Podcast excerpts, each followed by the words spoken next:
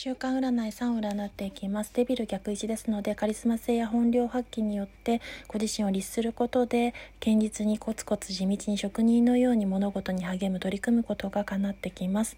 そしてカップのエースが示すように、こちらはなんとカップのエースとジャスティスが正位置で出ておりますので、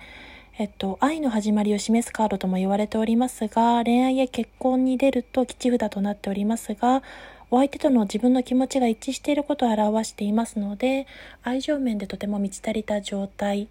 えっと、需要力や感情表現が、感受性が満ちている状態を示しております。それによって節制が示すのは、物質面の変容よりも気持ちの気持ち意識的な浄化や癒し手放しによって気持ちが洗練されてご自身の気持ちが変化していく時期に来ていることが出ております。そのタイミングの道中では動きづらいことマジシャン逆位置のように動き出しにくいことも二の足を踏んでしまったりすることも出てくるかと思いますがその場面においても何においても成功と祝福と喜びのカードカップの3が正して出ていることから運勢や運命えっと、仲間や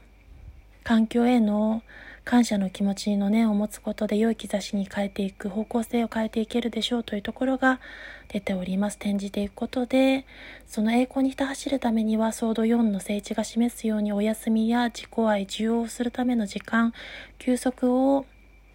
意識的に取り入れることによって2つの物事2つ以上の物事の中に調和を図ること、感情バランスコントロールもしっかりと取れていきます。ジャスティスが示しておりますが、そしてこちらは恋愛面で見ると、結婚の成立や契約ごとの締結、パートナーシップを意味するカードでもありますので、こちら恋愛面で見ていただいている方には、そうですね、あのそのお二人の間で結婚やその契約ごと、つまりは、その、何て言うんですかね、先の未来を感じれるような関係性の変化も訪れるかもしれません。